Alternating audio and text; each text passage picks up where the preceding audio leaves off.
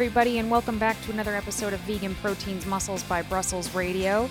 My name is Danny, And I'm Giacomo. and this is our 15th episode. Stand in the pouring rain.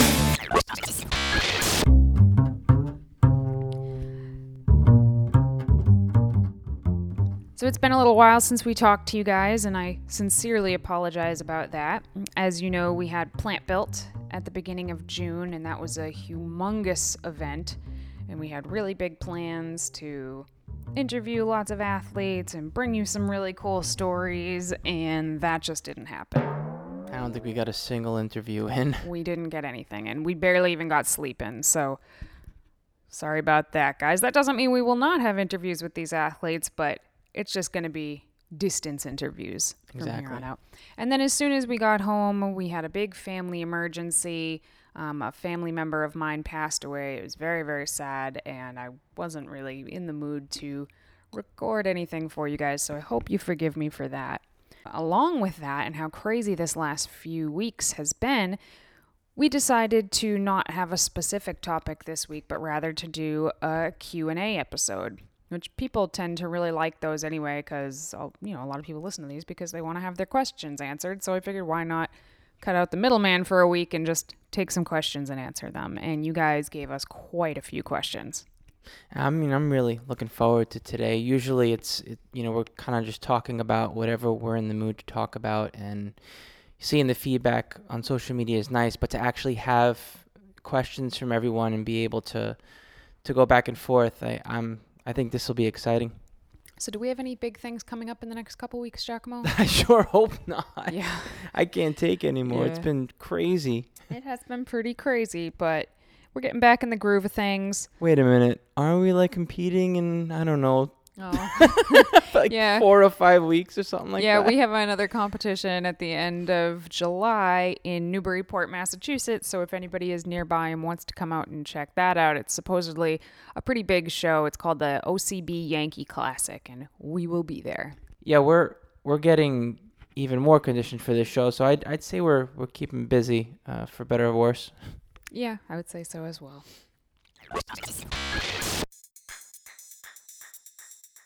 Okay, so without further ado, let's jump into some of these questions, huh? Let's do it. there's no way we're going to get through all these. No way. So I apologize if you did send us your question and we don't get to it today. We will definitely answer all these questions throughout future episodes if we don't answer them today.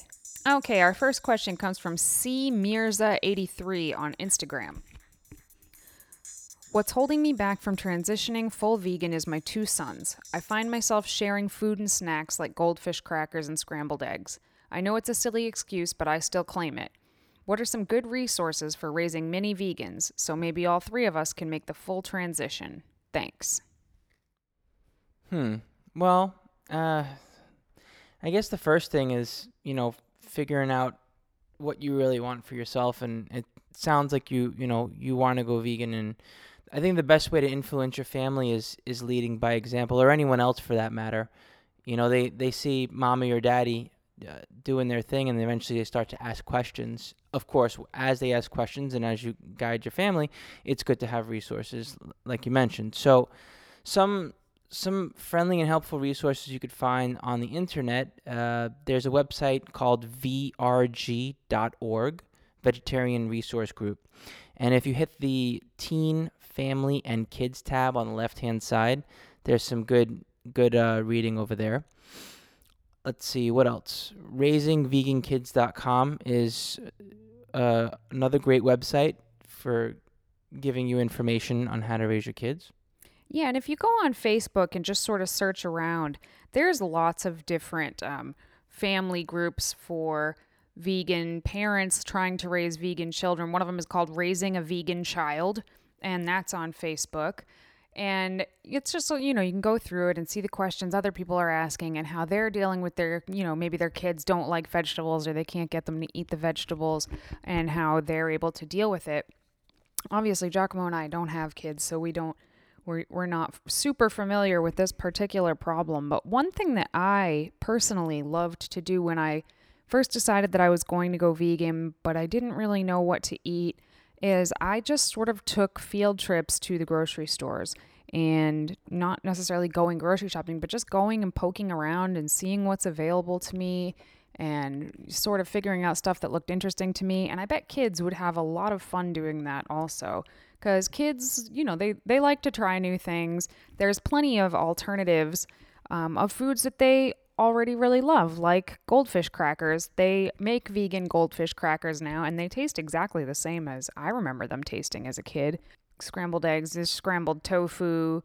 You know, there's all sorts of like seitan bacon and you know teaching kids how to kids will actually generally end up eating a wider variety of foods when they are raised vegan in my experience just hanging out with kids who are vegan and hanging out with kids who are not vegan the non-vegan kids tend to eat the same foods over and over and the vegan kids get like these huge variety of colorful fruits and vegetables so i mean think about your kids also and what you want for them in the future. And, you know, kids learn how to like what they eat. When a kid is raised eating a lot of fruits and vegetables, they grow up to like fruits and vegetables. When they're raised eating, I don't know, less wholesome foods, that's what their palate is going to be accustomed to eventually.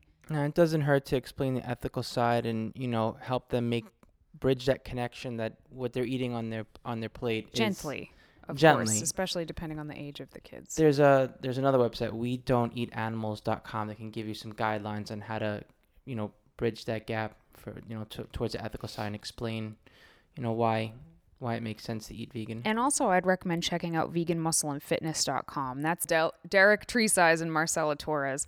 And they have a little boy named Miles, and they have another one on the way, I believe. And they've raised him vegan, and they they do a really good job of being vocal about how how they're doing it and how he responds. And they have a lot of blog articles about those sorts of challenges as well. Obviously, they're both vegan, so that part's not hard for them. But how to raise kids can be challenging in a non-vegan world, so it's good to check that out. Next question is from Yoga with OJ on Instagram. And the question is generally, it's recommended to take in one gram of protein per pound. Is it the same for vegans since they get higher quality proteins from their diet? So, first, I want to say that it's only really recommended to get one gram of protein per pound for an active individual who's lifting weights. Um, or even just, you know, their body's taking a beating from pretty intense workouts because your body needs more protein to help you recover from these intense sessions. For people who don't really work out or are pretty sedentary, you can get away healthily with much less protein than that. But I'll assume that we're talking about people who work out regularly or weight train regularly. And one gram of protein per pound, that, that sounds about right. Maybe a little more, maybe a little less, depending on the person and what works for them. But as far as vegans, I would say it's the same. I don't necessarily think that vegans get, quote, higher quality proteins from their diet than non vegans. I think that they're just different. One is not necessarily better than the other in, in terms of protein quality. Um, obviously, there are other kinds of pros and cons to the proteins that we get. But as far as the protein quality, I would say they're just different more so than better or worse. So I would say that one gram of protein per pound is a really good starting place. If you are significantly overweight, then you want to think more about one gram per pound of lean body mass because that's what you're feeding the protein to, not necessarily like your body fat poundage. But no, I don't think vegans need less protein because their proteins are better. It's just a different kind of protein. And meat proteins or bean proteins, they're all going to get broken down into amino acids eventually. Anyway, Well, you know, I, I guess it's something I, that just came to mind for me is it you have to be aware of how much or how little protein is in the food choices that you're you're um you're choosing. I think that's the problem is that some some people think they're getting in more protein than they actually are. I would agree with that. That goes for like any food source. It's really important to know exactly what you're eating, basically, because you can say, "Oh, well, this is a protein-dense uh, animal-based food. This is a protein-dense vegan-based food," and one can have far more protein per calorie than than the other in both ways. So it's really you really just got to know what you're eating, basically, and and then you'll know exactly how much protein you should be getting in. Cristal asks, What made you both go vegan? And also, what's your favorite prep meal? Hmm. I went vegan back in 2004. I started getting into it around 2002 when I wanted to help a friend who fell ill to heart disease. I was already going to my co-op and eating, you know, unprocessed, mostly whole foods, and I started reading uh, several books and saw that there were some clear health benefits to going vegan. And what helped me make the transition and go full circle uh, was a friend of mine that I met within the community, and she still currently runs an animal rescue shelter. And she put me onto the ethical side of veganism, and, and once once that struck a chord with me, there was really no going back. So that that was basic. That's my backstory, um, the long and short of it. And my favorite prep meal, I'm gonna go with ice cream. I knew you were going to go with ice cream. it's been what 93 days in a row of ice cream. Yeah. ice Why don't you elaborate on that so people don't think you're sitting around eating ice cream on prep for real? Okay. Well, wh- When when I say I'm eating ice cream and that's my favorite prep meal, I'm having a very very small portion of ice cream and just a little bit every day goes a long way for me. It basically, and um, Wink Wink uh, ice cream is pretty good because you can get a nice sized bowl of ice cream for you get a lot of caloric bang for your buck out of it basically. Um, I went vegan in late 2002, I believe, maybe late 2003. I'm not sure. I went vegetarian when I was about eight years old after I saw a lobster getting cooked, and I never wanted to eat meat again. But I still drank milk and had eggs and ate cheese and stuff. And actually, that I would say that made up the majority of my diet for the next nine years or so, which is probably how I became obese. Um, I ate a lot of junk food as a kid. Even though I was vegetarian, I ate a lot, lot, lot of junk food. When I was a junior in high school, I was doing a research paper and I chose to do it on vegetarianism because that was something I was obviously passionate about. And while I was doing it, you know, the internet was much smaller than it is now, and I stumbled across a website that explained to me the connection between the dairy and egg industries and the actual meat industries that I was already boycotting by not eating meat. And it explained to me how, you know, these dairy cows, for example, are, you know, treated so, so poorly. And then as soon as they stopped producing enough milk to be profitable, they were then shipped off to the slaughterhouses to become the burgers that I was not eating. So just making that connection, I decided to go vegan overnight. It's not something that you can just unlearn. So that starting the next day, I stopped eating dairy and eggs. And there were a couple slip ups, not like I my will broke and I decided to eat a pizza or something. But there were a couple times where I was eating something and as I was eating it I realized like it had a milk product in it or something like that. So it wasn't absolutely perfect and I definitely didn't know what to eat. I ate a lot of french fries. I ate a lot of plain bagels. Geez, what did I eat? I don't hummus. I ate so much hummus, which I still love hummus, so that's fine. Let's see. My favorite meal on prep. Geez, I look forward to my high carb days, which I have one every four days, and we'll use the term high carb really loosely here because we're pretty deep into prep, and high carb is even high carb is still pretty pitiful. And I look forward to baked potato slices at night on my high carb day, and I put a little Daiya cheese on them and a little bit of ketchup. And it is just my favorite thing in the entire world. It is so filling. Giacomo makes fun of me because I won't have anything but potatoes on my high carb day for my carbs. Every single night, Well, it's not every single night. just about. It's every fourth night, actually. I love them. Okay. Also from Giacomo's Instagram page, from the Josh D. Garcia. Hey, mate, any suggestions on how to lose midsection body fat the natural vegan way and how long this should take approximately when workouts and diet are on point are helpful? That's where me and my friends struggle the most. There is no way to spot train for fat loss. Your body is your body. Everyone's body is different, and you are going to gain and lose fat proportionally to the way that you are built. If for some reason that's, I mean, if that's where you're holding uh, body fat, which most men tend to hold body fat in their midsection and lose it there last, well, then it's just a matter of, of improving your body composition. Getting leaner. And it takes time and you don't necessarily want to get too lean too fast because it really helps to build muscle uh, and while you're uh, losing body fat because the muscle will burn even more of your body fat and will give you a, better look. If you just continue to lean out i mean you might not necessarily like the end result. Yeah you will have a smaller midsection but your physique will look better if you take some time to build lean muscle. So i mean time frame it's really tough to say you're, you're saying that because it, it, it's very it's very much so up to the individual and there's so many variables but i would say anywhere from six to nine months if you're just starting I would off say a pound a week. We have no idea how big or small this person is, true but I would say aim to lose one to two pounds a week max. You do not want to be losing more than two pounds a week because then you can almost guarantee that you're losing muscle. Yeah i was thinking point. more along the lines of, of seeing real change from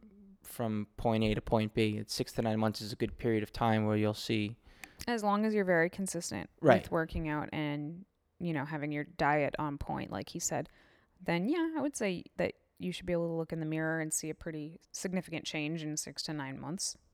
All right, I I gotta do this question. I it's uh this this is a question from my Facebook from Pietro Capybara, also known as Peter Copeland. Danny, do you even lift? I, in fact, do not even lift. She she really doesn't. I mean, I I personally think I do, but I know that no matter what, because even if you're Arnold Schwarzenegger, as Dom Mazzetti would would tell you, you still don't lift. So basically, Peter, no, none of us lift. Pietro is just mad because I now lift more than he does because I haven't seen his face in the gym in months. Yeah, he's miring them gains. All right, next. okay. Uh, quit messing up our podcast, Pietro. All right, the next question is from Christine Crumbly. Top five questions to ask a coach before hiring can be a mix between training experience and nutritional advice experience. Ooh, that's a good question. I had a feeling you might like that Hmm. one. I guess I've never thought of it in terms of top five questions. Well, I guess my my biggest question would be, oh, well, I guess they'd be, you know, who are you certified through, and how long have you been certified with them? Like, how long have you been doing this, basically? Um, I would ask about other clients that they worked with. So I would ask for references you know, it's good to hear about how other clients have felt about their experience with a coach, I think. Probably the most important question would be what their philosophy is with both training and nutrition. What is their philosophy? Is it 12 weeks tran 12 week transformations that they really love to work with? Do they believe in working mostly on functional fitness and getting better at just daily motions? Are they interested in super clean eating? Is their philosophy flexible dieting? Like, sit down and have a conversation with this person and figure out who they are and what they're about. If they have a website or a blog or a YouTube channel or whatever, you know, check it out before you decide to sign up with somebody. I would ask them what I could expect as far as feedback, guidance, how much access I have to them, what can I expect in terms of results. And obviously, this is going to largely depend on you and how much work you're willing to put into it. But if you ask a trainer a question about what you can expect for results and they say something to you that sounds like it's too good to be true, it's probably too good to be true. And they're probably just telling you what you want to hear to get your money. So, you know, if they, I, I'll say it again and again and again. The, the truth behind fitness is that it's really not that extreme. So it's not that uh, alluring. It's not that sexy to sell. So, in looking for a good coach, that's kind of what you're going to want to find. I mean, definitely you want somebody who's passionate about it, but you don't want somebody who's like making all these really extreme, elaborate claims because nine times out of 10, that's just not the way that it's going to be. to recap that, um, I still think that's only four questions, but we can make it five. Um, so, just to recap, I would ask them who they're certified through and how long they've been doing this. I would ask if I could have any client references to talk to to see how their experiences went. I would ask them what both their training and nutrition philosophies were and really have a conversation with them to see what type of mindset they have about this. So I guess that's two questions right there. And then I would also ask them what I can expect in terms of results and feedback and guidance. And while I was asking all these questions, I would be looking to see if this person seems like they're actually passionate or not about what they do. Because we've all worked jobs where we're just really not that into it and we're just doing it for a paycheck. And I totally get that. But when it comes to hiring a coach, that is not something that you want to settle for. All right, a question from Neela Daniels on Instagram. How do you ensure you're getting enough B12? I supplement with B12, and that's how I make sure I'm getting enough in. It's just not something that I'm going to leave to chance. A lot of people think they can get away without supplementing, and whether you're an omnivore, carnivore, vegan, whatever it is, B12, most people, the likelihood of developing a B12 deficiency in this day and age is high. Very high. Yeah, and it takes about five Five to seven five years. to seven years for your B12 levels to to be depleted, and once they are, I mean, you are shit out of luck. I mean, you can do some real damage that is irreversible. correct brain brain function. It's very, very important. And I, I find it interesting that so many people who are not vegan like to point out that, well, vegans don't get any B12. Vegans don't get any B12. You know, my beef has B12 in it. I hate to break it to you, but your cows were fed B12 fortified foods as well. So, you know, whether or not you think you're supplementing with B12, you're probably supplementing with B12. A lot of foods are fortified with vitamin B12 because there's not very much of it left in nature at this point. And like Giacomo said, I don't care if you're vegan or not vegan. I think that everybody should be supplementing with vitamin B12 because it is just not worth running the risk of having low vitamin B12. Unlike vitamins A, D, E, and K that are fat soluble, that you can actually take so much of them that they have a toxic effect on you, B12 is a water soluble vitamin. So even if you take a lot of it, anything that you don't need, you're just going to urinate out. So, I mean, people say, well, that's, you know, taking stuff you don't need is taxing on your kidneys and your liver. And, you, I mean, maybe like a smidgen, maybe it has like a small effect on your kidneys or your liver, just like eating or drinking anything or living in a city that has smog in it. That's why you have a kidney and a liver. I mean, they're designed to rid- Filter things out. Otherwise, what would you have them for? But I mean, what is the alternative? You have potentially low vitamin B12 and you have irreversible brain damage. Like to me, it it's not even close. It's not even close at all. And a lot of purists want to say that you don't need to supplement with anything ever and the you know, these are the people who are going to end up having problems down Yeah, the road. and And, also, a lot of the people who say that who are vegan, I would like to point out, they say, "Well, I'm vegan and I got my vitamin B12 tested and it was fine." Well, how long have you been vegan? Because you store vitamin B12 up to seven years. So if you have not been vegan for over seven years, that test is likely inaccurate as to what's going to happen down the road. Now, I'm I'm really glad you mentioned the you know the purists sort of demoni- demonizing straight up uh, the supplementation of, of B12. It drives me crazy because they're going to wind up really, really hurting people. Yep, it's pretty fucked up. Um, and I know that we run a vegan supplement shop, so people could, you know, conceivably say, well, they're just saying that because that's how they make their money or whatever. But I will say a hundred times over that there are tons of supplements that we carry that no one needs. You don't need them. They can help you, they can be a tool to get you to the next level of whatever goal it is you're trying to reach.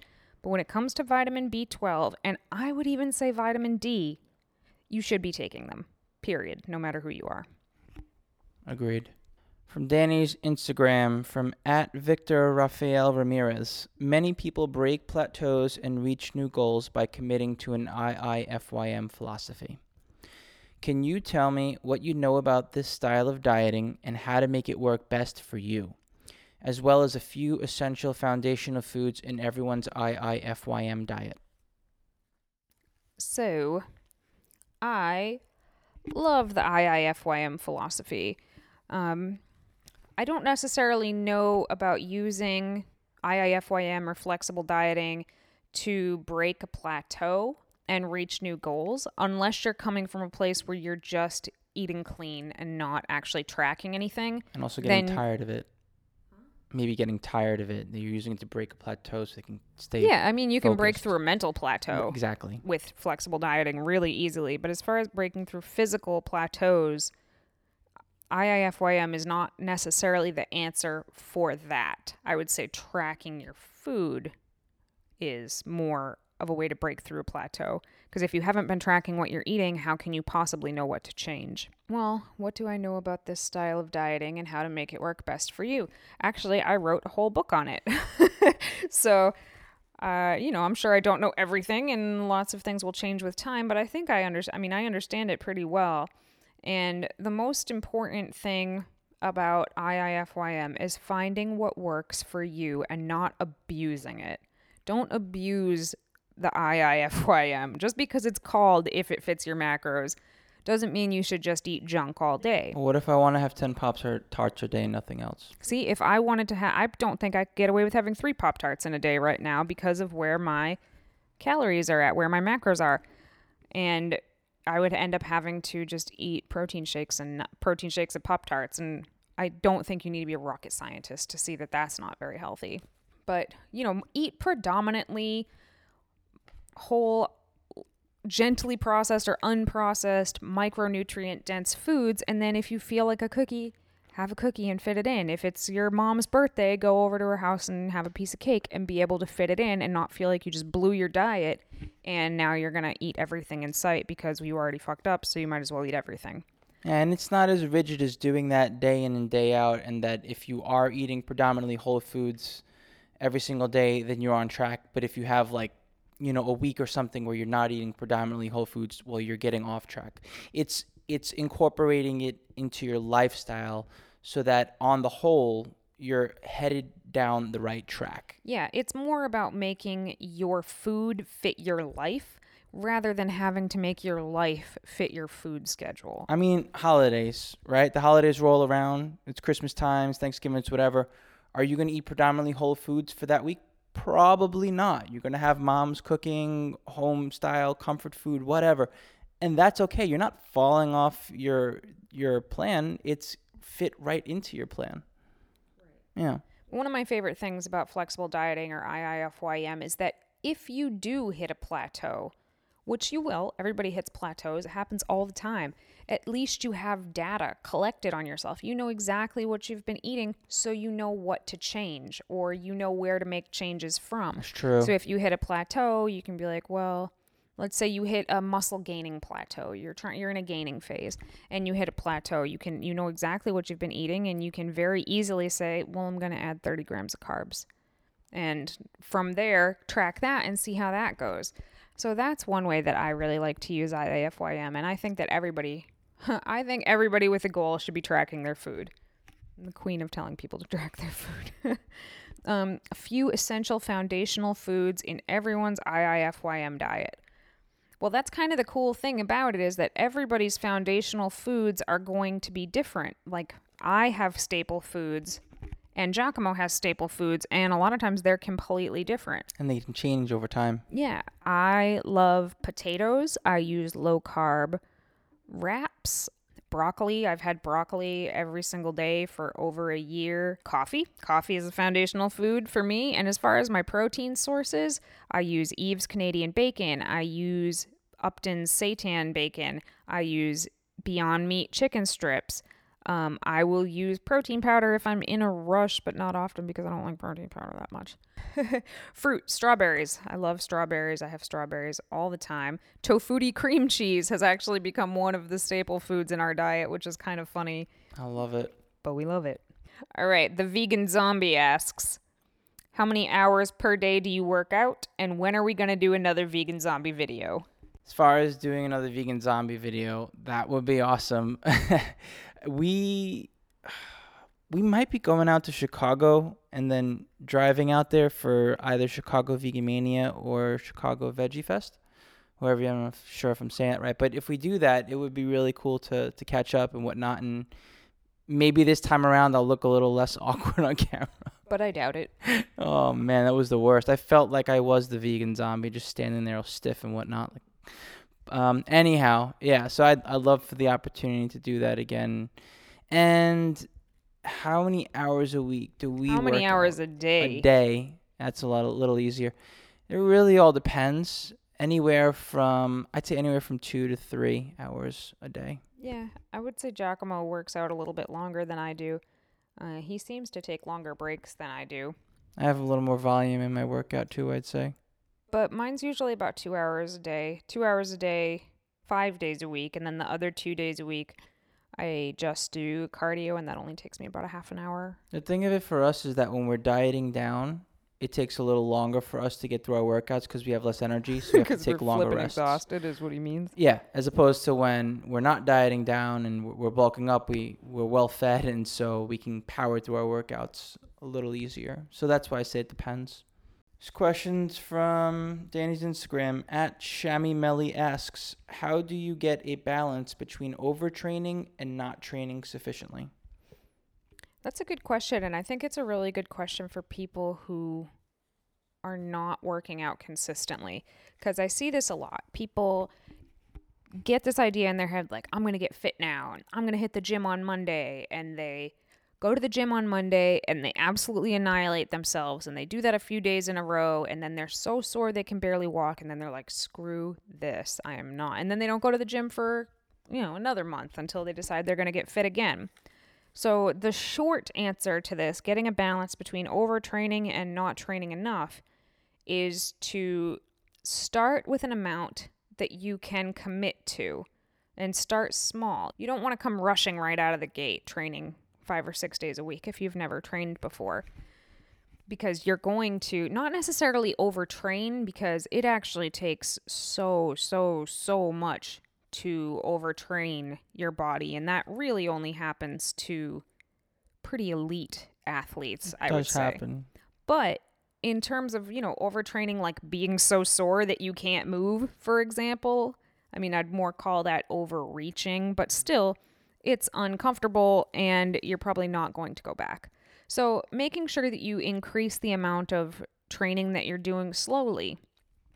If you start to feel like you have stalled at making strength gains in the gym or stalled at making progress with your measurements or anything like that, then maybe add another day or or even just add a few more sets to your workout. So, you know, if you're somebody who's doesn't work out regularly, can you commit to 3 days a week of going to the gym? If you can commit to 3 days a week, do 3 days a week and get used to that. Do that for a month, do that for 2 months. And then when you're comfortable with that, you know, add more sets to your workout or add a fourth day of the week and change up your program. And eventually you can get to the point where, you know, like Giacomo and I just said, I work out seven, we both work out seven days a week right now, sometimes for up to three hours. That did not happen overnight. That didn't happen even in the first year. It's taken us years to get to this point where our bodies are accustomed to working out for a couple hours a day, every day, and it takes a lot to continue to progress but make sure that you're periodizing your progression appropriately for the level that you're currently at. There's no need to beat the shit out of yourself every single time you go to the gym just to make progress. Well, you want to maximize the amount of gains that you can get with the volume that you're doing too. Because remember, once your body adapts to the volume you're giving it, the only way for you to continue to see results will be to add volume. And like Danny said, you don't need to overreach right away. For I'd say the first at least two years, you know, you give your body consistent training and it will continue to grow. There's really no reason to beat the ever loving shit out of it because then you'll just have to do it that much harder. and uh, and that'll be the only way that you can make gains. So take advantage take advantage of the first couple years without having to go nuts and the gains that you'll continue to receive. I would say that one of the biggest mistakes that I see people make, both with their training and with their diets, and this is across the board, is people make changes too quickly. They make changes to their, tra- you know, if they don't see results in a couple weeks, they change up their whole training program. If they don't see results on the scale, they cut 300 calories from their diet.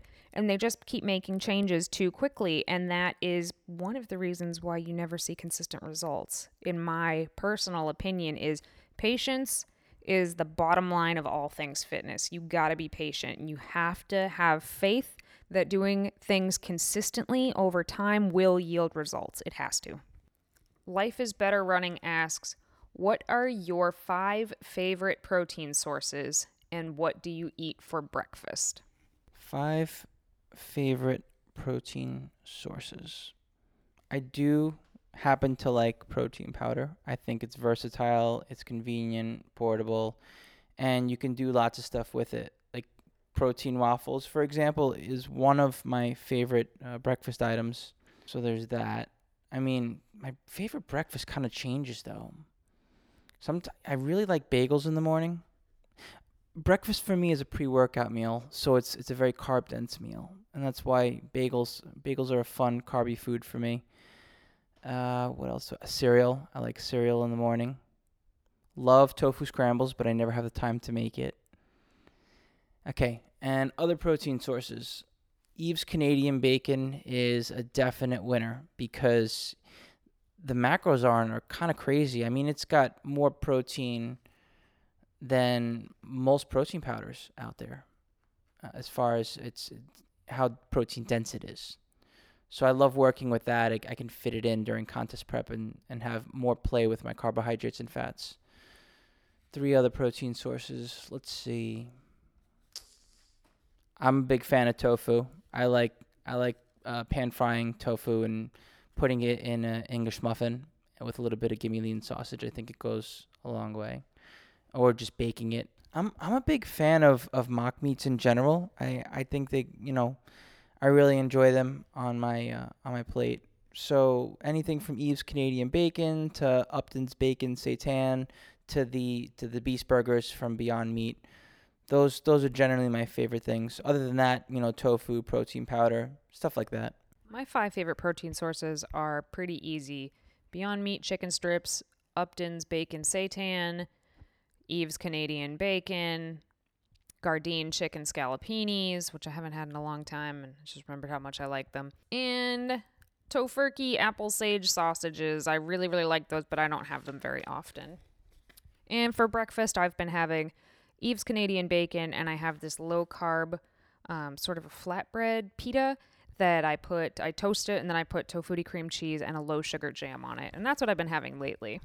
Next question came through via email. It has a lot of great questions actually, all in one. So I'm gonna look for some of my favorite ones over here, and we'll do our best to answer it. I listened to your most recent podcast about getting toned, and a few questions came up. By the way, thank you so much for clarifying the myth of losing the last 10 pounds. You're welcome. Anyway, my questions. You talk about eating more calories during the off season to boost muscle growth. Does that include a higher percentage of calories that come from protein, or is it more calories in general? Um, for the most part, this question came up from a few people um, when we put out the call for questions, where people asked if protein changes on rest days or protein changes in the off season. Not much, actually. Um, protein pretty much stays the same for me and for Giacomo. It goes up a little bit when you're cutting, just because protein is more satiating. And it also helps you preserve your lean muscle while you're dieting down. But in general, protein stays like within 10 grams. I am interested in doing a competition in the bikini division next spring. So right now my focus is to grow muscle. I How- love that. Yeah, me too. However, there's a concern of growing a bit too much since bikini athletes are on the lighter side of things compared to, say, figure and bodybuilders. Is growing too much muscle as a bikini competitor even an issue? Or should I jump into muscle building full force? I would say to jump into muscle building full force. And here's why. First, if it's your first competition, chances are there you cannot put on too much muscle in your first year for even a bikini division. In as a natural athlete and a woman, you're only going to be able to put on maybe 4 pounds of muscle in your first year, and then from there like 2 pounds of muscle every year afterwards. So I would take say that it would take several years for you to be quote unquote too big for the bikini division. I've also not really heard many people told in natural organizations that they're too big for bikini. And I have seen some bikini competitors that have killer backs and shoulders do really well in bikini. Samantha Shorkey is actually a great example of this. Um, Sam is about five seven, I think. She's about she's, me and her are the same height, I think Roughly. and she competes in bikini and I compete in figure. Um, but she has great shoulders and great back, and that's really important in figure also. So a large part of it has to do with how you're posing. If Sam struck a figure pose, she could compete in figure. I don't think there would be even an issue with that. But because in bikini, you don't flex as hard and you don't hold your body the same way and you don't get as lean. So those are really the key factors there. Now, if you go to an NPC show or a non tested show, there's a much sharper line in between the two divisions, in between bikini and figure. The figure girls in the untested shows, especially the higher level shows, they're much, much bigger than the bikini athletes. And, you know, you have to ask yourself the question how much of that came from diet and training and how much of it came from other enhancements. So, as a natural female athlete who has never competed before, I just say go for it.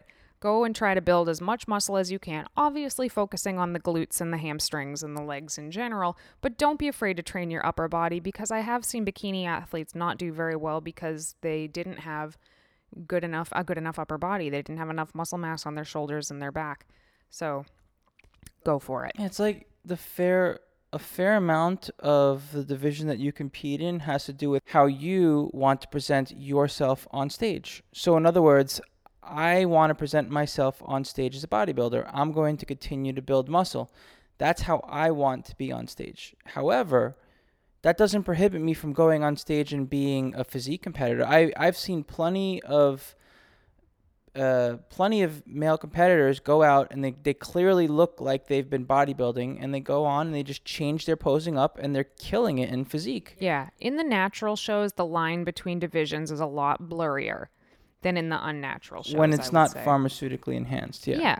Yeah, then I mean, I could probably step on stage and do bikini if I changed up my posing. I don't want to, but I think that I probably could. Um, it gets a little tougher as you get into like the bodybuilding. I would say bodybuilding, both for men and women, is is pretty different, even in the natural organizations. Yeah, the goal should always be to build muscle because that actually gives you more flexibility on what you want to do. It doesn't give you less flexibility. Anyhow, next part of the question How much or how little cardio would you recommend for the off season so that not to compromise muscle growth? I am an ectomorph who tolerates cardio well, but it affects my muscle growth. I'm okay with cutting it out. Okay. If you're an ectomorph, I say cut it out. Mm. Honestly, if you're if you already have a hard time putting on muscle, I the cardio is only going to make that even harder for you. I'm just saying that for you though. There are some people who, you know, store fat very easily and in that case doing some cardio could be helpful for them in the off season. Um, not overdoing it, of course, maybe just a couple sessions a week. But for you particularly, I would just say slowly cut it out over the next month and a half or so. It's a tool. You use it as needed. It's not something that you should be doing uh, if if espe- like like Danny said, especially if it's compromising muscle growth and, and gains. I mean, I I'm a, a mesomorph, and I didn't do an ounce of cardio in my off season. I'm also a mesomorph and I did do cardio in my off season, just two very short 10 minute HIIT sessions, but I did them every week all the way through my off season. That's the thing. You know, you would be doing HIIT if anything because you would be burning a lot less muscle. Totally. But yeah, for you, I would suggest cutting it out. And then the last part for someone not interested in doing a competition but still wanting to look better, do they need to follow the same bulking then cutting plan? how should they know when to bulk up and when to start the cutting phase? I also want to say that Vegan Nail Tech asked this exact same question bulking and cutting for non competitors. How do you know when to do it or if you need to do it? For the most part, I would say that, you know, somebody who's not looking to compete, you don't need to think of it as extreme as bulking and cutting. You don't need to think about it that way at all. And I think that the just the train of thought of bulking and cutting puts you in a mindset of feast or famine. And I don't really like that. I don't even really like it for competitors, honestly. But for most people, I mean, the caloric changes that you're going to make from your maintenance level are going to be not more than maybe 200 calories in either direction. So no matter what, you're going to be staying in like a couple hundred calorie window depending on your goals.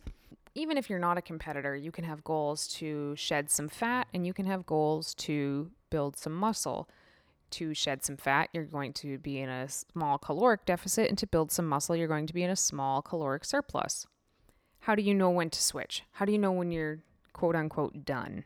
I think that a good thing to to measure is how long you've been in the same place for. What fine when you're at maintenance and you look at your physique, do you know do you feel like you want to put on more muscle? Do you want to stay there or do you feel like you want to change your body composition and get leaner? I mean, that's that's what I would do basically is whenever you're kind of at a stalemate, um, figure out which direction you want to go and uh, and go there slowly and you'll get the best results. Also, I mean, watch yourself in the mirror, watch your measurements, watch the scale, although please take that with a grain of salt because the scale is only one indicator of progress. But if you are losing weight or size faster than you would like to, it's time to put the brakes on the deficit a little bit and maybe bring your calories back up. And likewise, if your goal is to build muscle, but suddenly you're gaining a half a pound every single week, you're probably not gaining just muscle anymore. So you probably want to reel that in a little bit. Unless you have a significant amount of weight to lose or gain to get up to a healthy body weight, um, you know, you're going to stay in a pretty small range. So it's really up to what you like, what you're feeling like, what you're looking like, um, and not getting too extreme with it. Right, and the scale definitely does not define you. I mean, if you're making changes in your body weight slowly, it's not inconceivable that you could gain, say, anywhere from two to five or even more than five pounds of body weight, but become significantly leaner over time. I'd also like to add that, especially for a non competitor, sometimes you don't even have to change your calories. Sometimes it's just a matter of taking a look at where your macros are coming from. And if you decide to track your food for a day and realizing that you're getting, I don't know, 350 grams of carbs and only 40 grams of protein in a day, you can probably make some pretty significant physique changes without changing your total number of calories, but rather bringing your protein up to where it should be and in turn lowering your carbohydrates or fats or whatever it is that you see that you're, you know, getting more of to stay within that caloric range. So that's an example of how somebody who is pretty new to sort of these types of goals can just change up their macronutrient profile and still make significant progress without adding or taking away calories. For a while, and probably they'll have to wind up adding calories eventually. I mean, for a noob, for a newbie, you can get away with doing that for well over a year, I think. Yeah, we're going to take one more question here. This came from Giacomo's Facebook page and it's from Kanishka. That's an awesome name. If you could give one piece of advice to someone who is considering transitioning to a plant based lifestyle diet, what would it be? One, just one piece of advice. I would say to to not be intimidated, you know, when you've been doing something your entire life, you're accustomed to it. When it's the cultural norm, it's what you feel is is your only option. It's all you know, and it's all your family has shown you, and it's all society has shown you. But veganism has has gone a lot more mainstream these days. There are so many more options than there used to be than there used to be out there. Food food producers are are quickly realizing that they can produce plant-based, uh, unprocessed and processed foods a lot quicker and a lot easier than than animal-based foods. And so there there are so many more options popping up these days because it's more sustainable to produce these plant-based meats and cheeses and all the foods that that you're accustomed to as an omnivore but have them be 100% vegan. So don't don't be intimidated. There's there's lots of options out there. The internet's a thing and there's so many resources. My I guess my one takeaway would say uh, go into any vegan community, whether it's Facebook, Instagram, uh, a local meetup, whatever you have access to, and and just ask around, just talk to people. If there's one thing you know about vegans, uh, and you'll quickly realize it, it's that we all are very passionate about what we're doing, and we are more than willing to share, to overshare information about how to how to help others transition. All you have to do is ask. So I was also going to say my one piece of advice would be to reach out into the community for support, but Giacomo stole that. So I guess my other piece of not necessarily advice, but more motivation is what do you have to lose by trying it? Most of the time people are really really afraid to try and make the switch to a plant-based lifestyle and I kind of understand the fear of the unknown, but really what do you have to lose? Nothing. It's just going to be a month of trying something different, the same way a lot of people try to do other healthier things like eat a salad every day or go for a run every day. You're just going to eat plants every day instead. And most of the time, once people do it and, you know, make a commitment to stick to it for a month or something like that. I think a month is a good amount of time. I'm going to eat a plant based diet for one month by the end of that month, most of the time people realize that they feel so much better that they actually want to continue sticking to this type of a lifestyle. And even if at the end of that month the people the person realizes that you know, they this is just impractical for their life, um, most of the time people are still going to understand the impact that it had on the way they felt and the way they looked and the energy that they had and they are going to come out of the other side consuming far fewer animal products than they went into it, Which is still a win. which is, you know, a small win, but it's a win. So it, not, these things don't necessarily happen overnight for a lot of people, and you have to be patient with the people around you. And a lot of times, a lot of times, it seems like the people who are most resistant to the idea, people who are angry when they find out that you went vegan, those are usually the people that end up coming around, you know, years down the road. So. Happens every time. Mm-hmm. All right, everybody, and that wraps up our questions segment for this episode. Thank you so much for all these questions. We obviously did not get to all of them, but we have them all printed out and saved, and we will be getting to them in future episodes. So if we didn't get to yours today, I apologize, but that doesn't mean we're not going to answer it.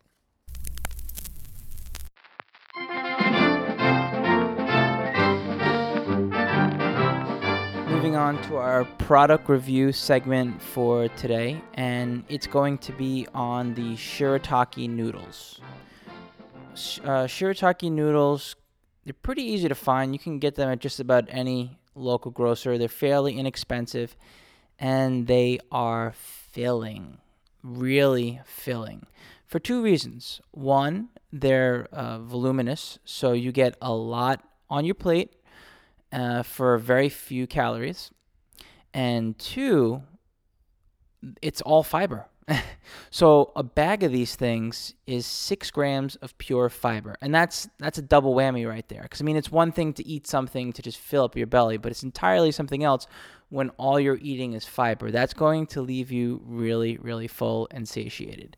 So that is why I love shirataki noodles. They're made from a, a Japanese root vegetable called konjac, or I'm not sure if I'm saying that right. Whatever the case is, when they when they process these things and they they preserve them, um, they're it's it's in this water-based solution. and They, they don't have a good smell. They smell kind of fishy. They smell horrible. they smell like I don't know if anybody maybe I'm dating myself here. I don't know if anybody remembers um the toy in the mid 90s called Gak from Nickelodeon. It was kind of like silly putty but green and it smelled. It had a smell to it.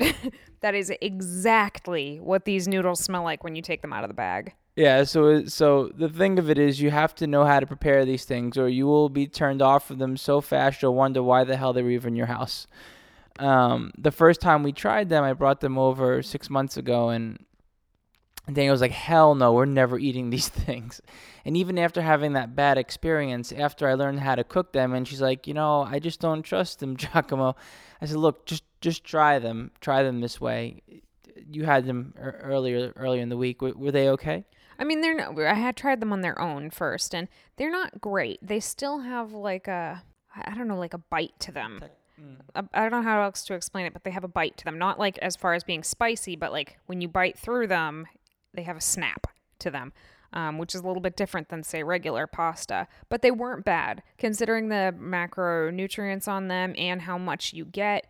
I can understand how if you dressed them up with in a stir fry with a bunch of vegetables or something like that, that that would be tolerable when you're hungry enough. So if you're out there and you're hungry, just give it a shot. But listen to Giacomo's directions on how to cook them, or you will hate us both. Yeah, and the texture is unique, and but it's really not that bad for what you're, especially for what you're getting. And the sm- you can completely remove the the smell of them uh, by basically get them out of the package, uh, toss them in a colander or sieve or whatever, and drain and rinse them underwater for I'd say for about a minute or so.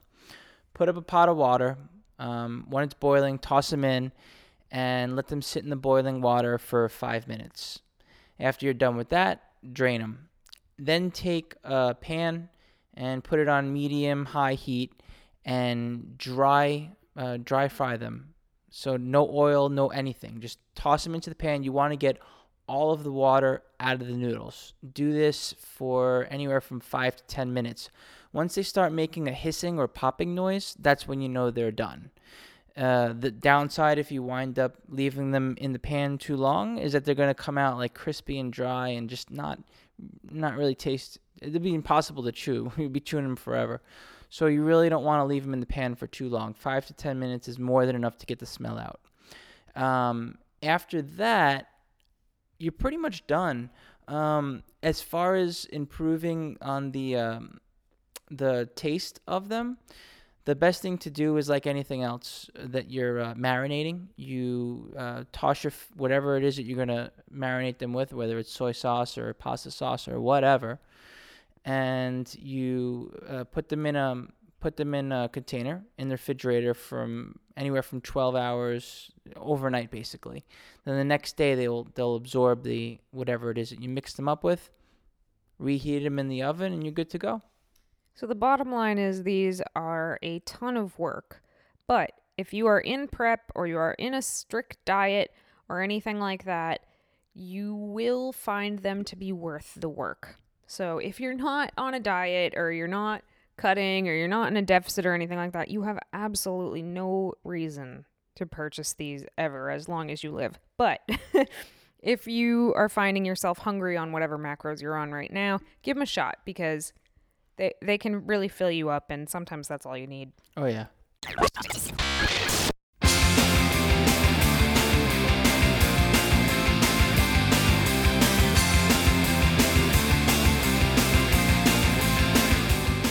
All right, everybody, and that wraps up another episode of Vegan Proteins Muscles by Brussels Radio. Thanks so much for tuning in.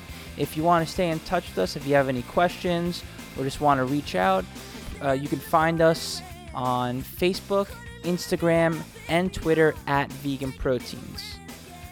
Once again, my name is Giacomo, and i'm danny and we'll talk to you in two weeks. bye